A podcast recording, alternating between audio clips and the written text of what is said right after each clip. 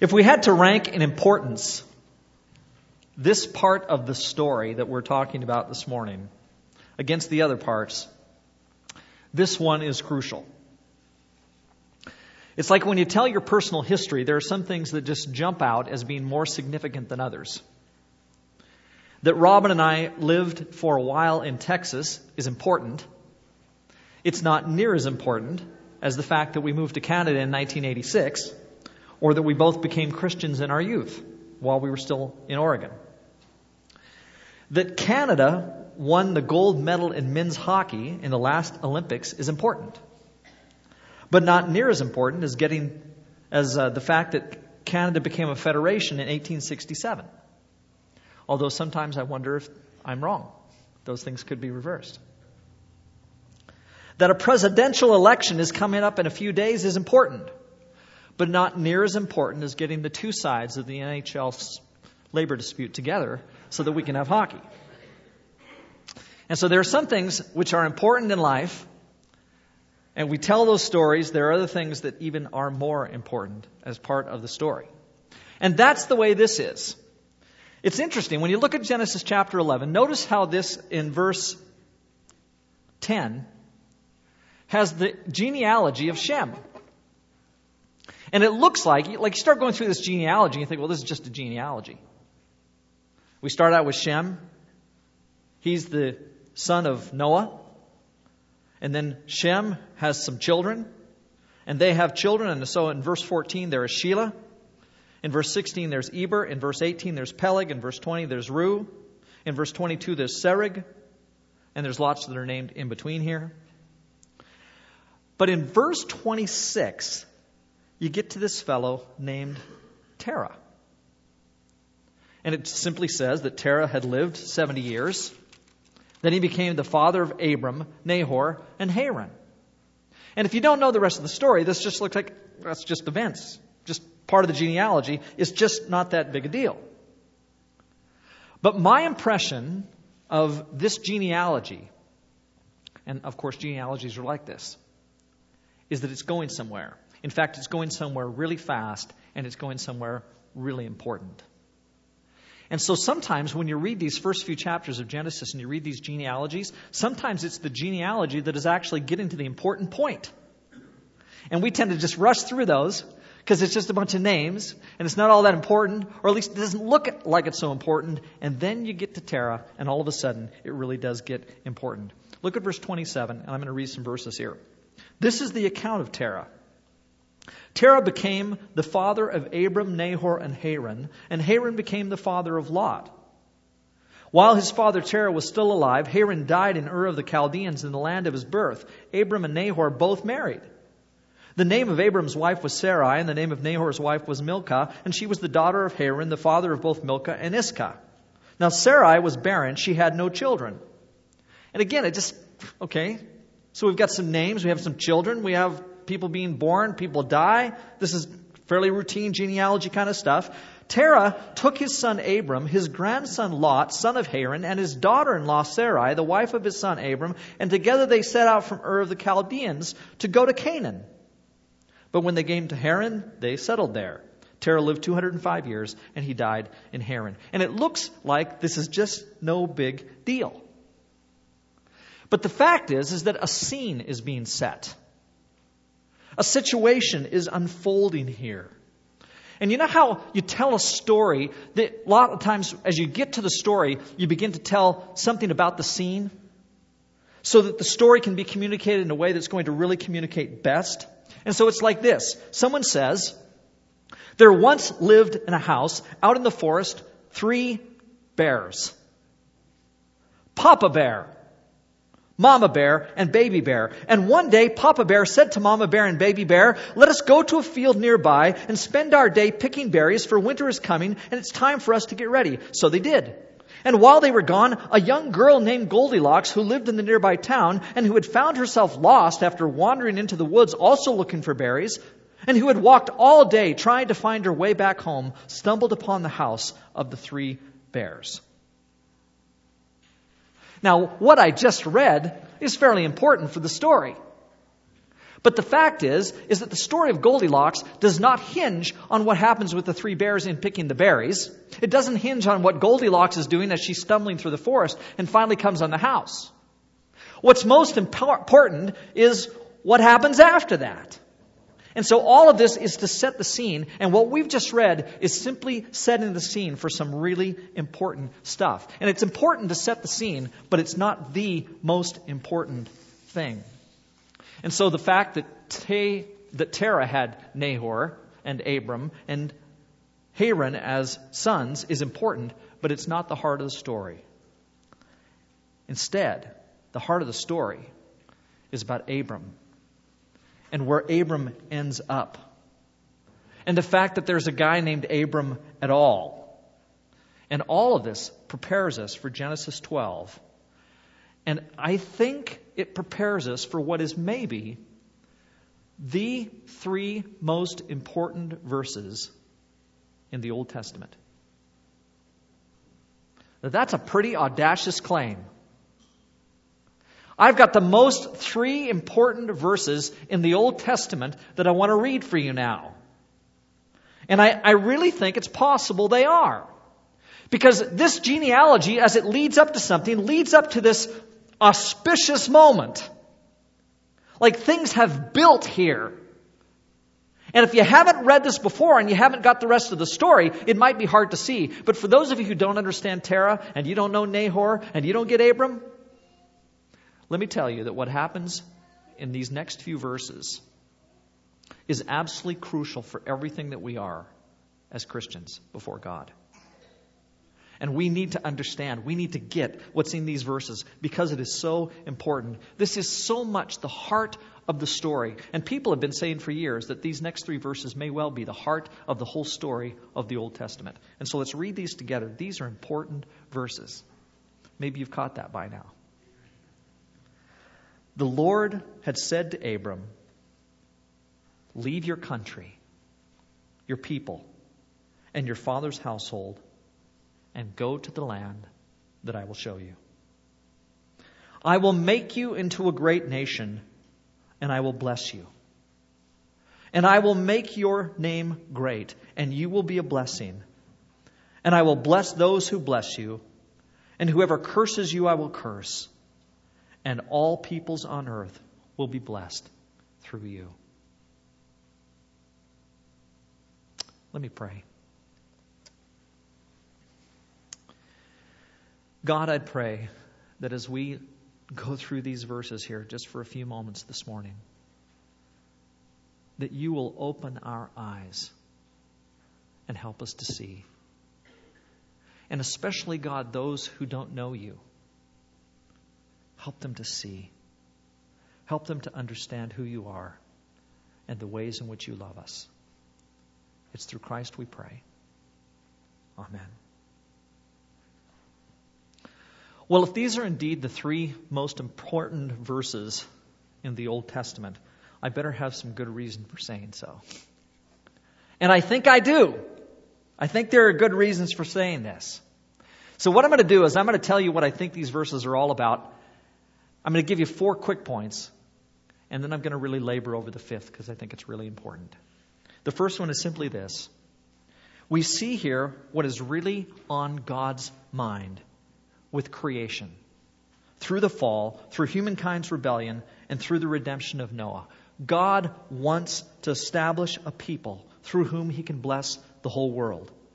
And here he takes a major step in carrying out his plan. God says to Abram, both you will be a blessing, and all people on earth will be blessed through you.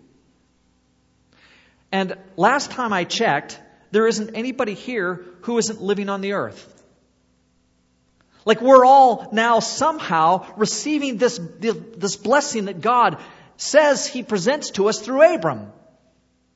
And so if Abram is giving to us a blessing, if God is giving to us a blessing through Abram, then somehow these verses have to stand in our hearts and our minds as being significant, something to, back to which we hark when we're thinking of our own relationship with God. The second thing is this these verses are about the creation of Israel. Abraham is the father of a nation chosen by God. If you ever wondered where the Jews came from, This is it. They came from here. Abraham is the first Jew, the first Hebrew. In other places, it says that he's a wandering Aramaean. He's a Jew who gets a relationship with God. God calls him and takes him to the promised land, and he then builds out of Abraham a nation. And the fact is, is that if that's Abraham's story, that's my story. My father was a wandering Aramaean. And my father was called out of Ur the Chaldees to be what God wanted him to be. And I can't tell the story of Abraham without talking about myself and my own relationship with God because this is foundational for who I am. This is my story. Abraham wasn't perfect, but he was called by God and blessed. I'm not perfect, but I'm called by God and I am blessed. And I'm blessed through this heritage, which is Abram. And so this becomes my story. In many ways, this is not just my story, it's also Israel's story. It's a microcosm of God dealing with human beings. And so he consistently deals with human beings in the same way that he deals with a sinful Abraham and a sinful Israel, a people of God that progresses through history and isn't always what God wants them to be, but he deals with them in a way which is instructive for me, helps me, teaches me. Third thing, we learn a key element about God here, and that is that He's a covenant making God. I'm going to say more about that in just a moment. He longs to be in relationship with people, and He makes covenants between Himself and them because He longs to be in relationship with them. Fourth thing, Abraham functions for us as the ancestor, of course, of Jesus Christ, who is the fulfillment of God's covenant with Abraham. And so the blessing that was to come to the world is the blessing of Jesus. We know that. All the people on earth are going to be blessed, and they're blessed through Jesus.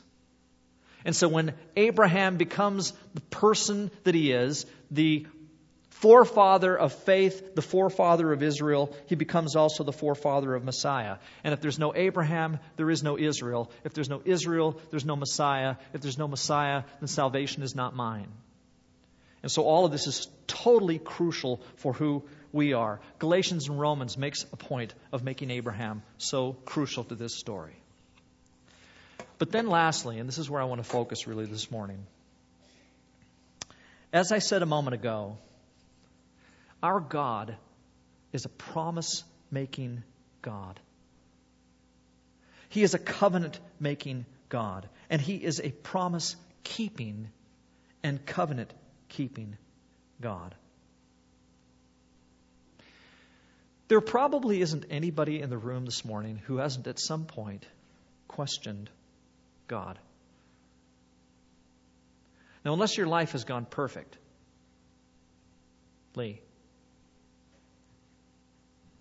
there will, there will be questions that at some point would have arisen in your life. Like, if nothing else, we hear of a natural, natural disaster. Like, remember the huge tsunami that hit Indonesia? And there were, what was it, hundreds of thousands of people that died? And then just a couple of years later, a massive tsunami hits Japan. And it's like the whole northern end of the, of the one island is wiped out. And there's a huge nuclear disaster. And now we start having things showing up on the shores of BC, floating across. Sometimes in crates, maybe you heard about the motorcycle recently, the Harley Davidson that floated across. They found a Harley Davidson.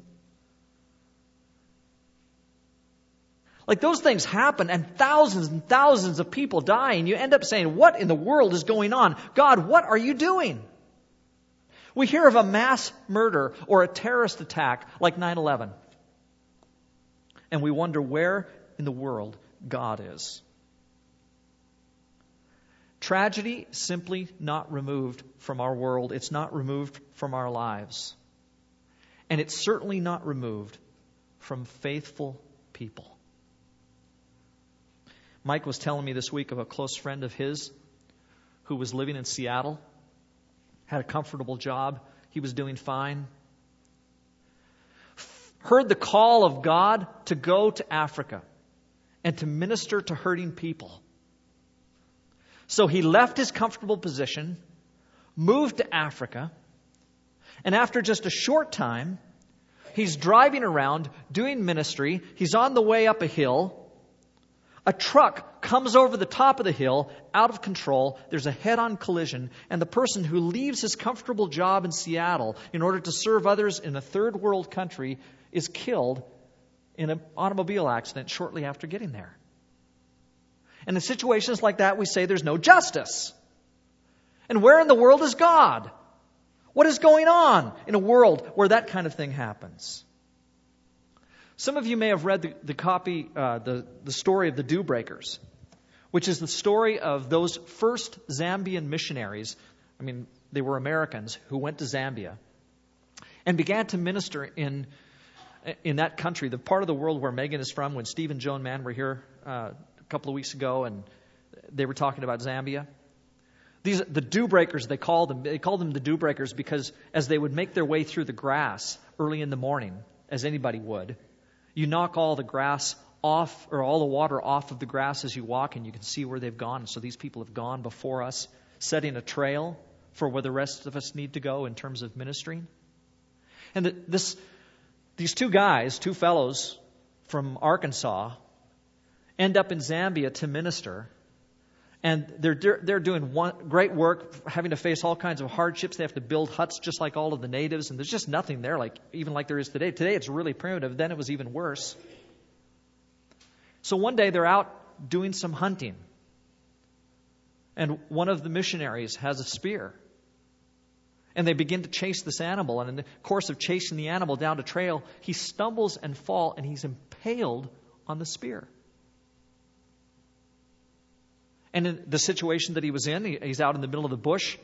Medical help is probably days away at the least.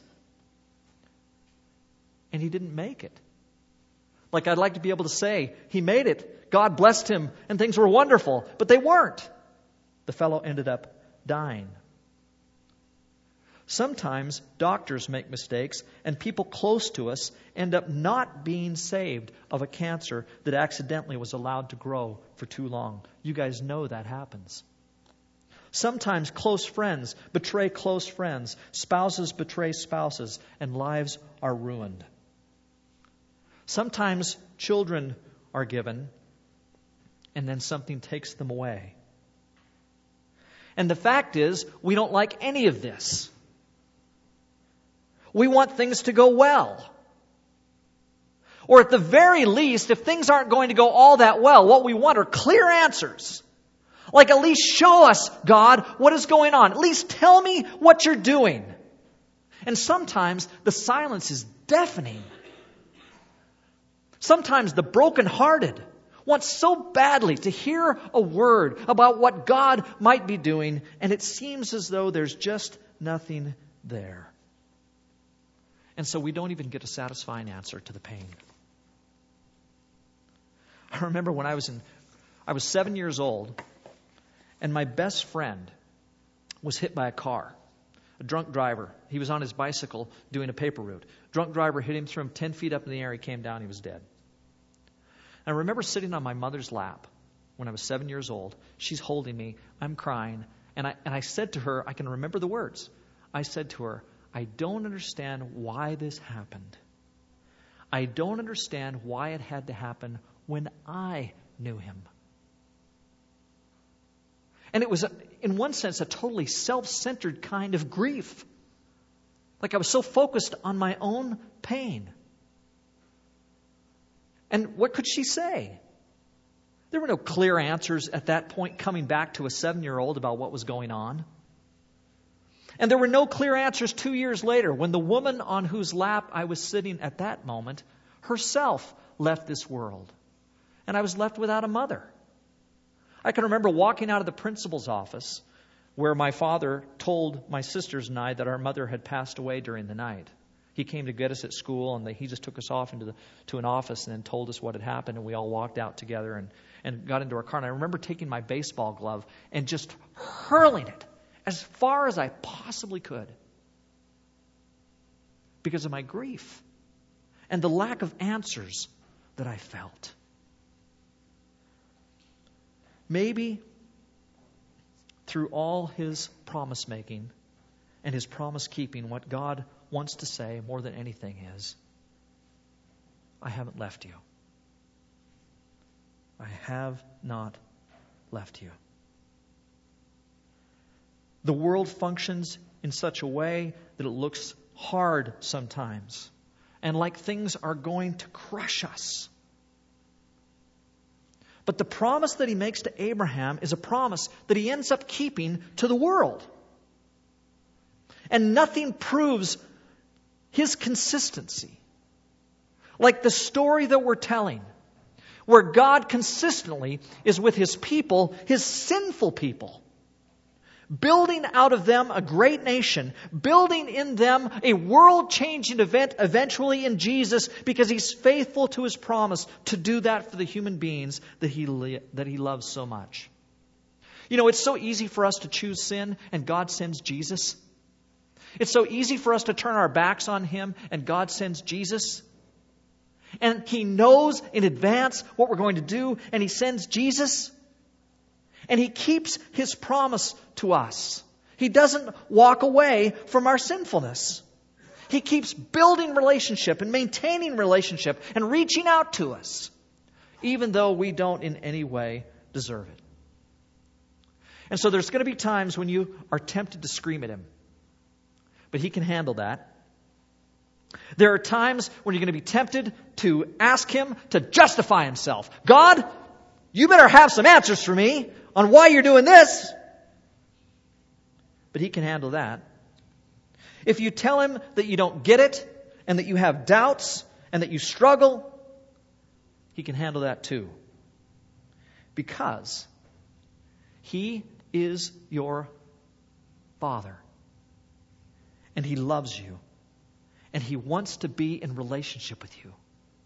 And so he makes promises to you and he keeps those promises. And at those dark moments when you really wonder and you think, are you really there, God? Are you really working? What is going on here? He wants you to know that, that those moments he really is there. And that in the end, all he wants is for you to trust him. He wants us to trust him, to be faithful to his promise.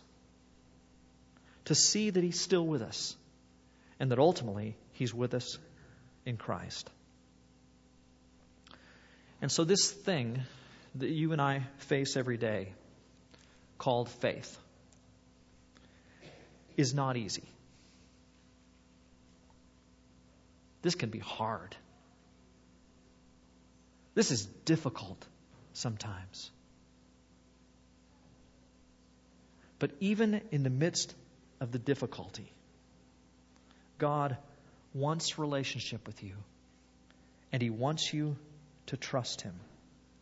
Our part of that is faithfulness and hope, even when we are challenged.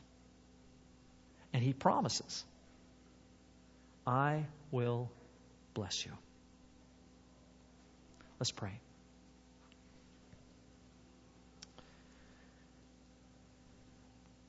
God, sometimes our struggles cause us to question. Probably many of us have challenged you. God, we pray that you would move us to faithfulness. And we thank you that you're the kind of God on whom we can depend. Help us, Father, in those moments when we don't see answers, when we don't get it, when we want to ask you the questions. Help us, God, to trust your promises, to see how in your redemptive story you have continued to bless us the way that you blessed Abram. It's through Christ that we pray. Amen.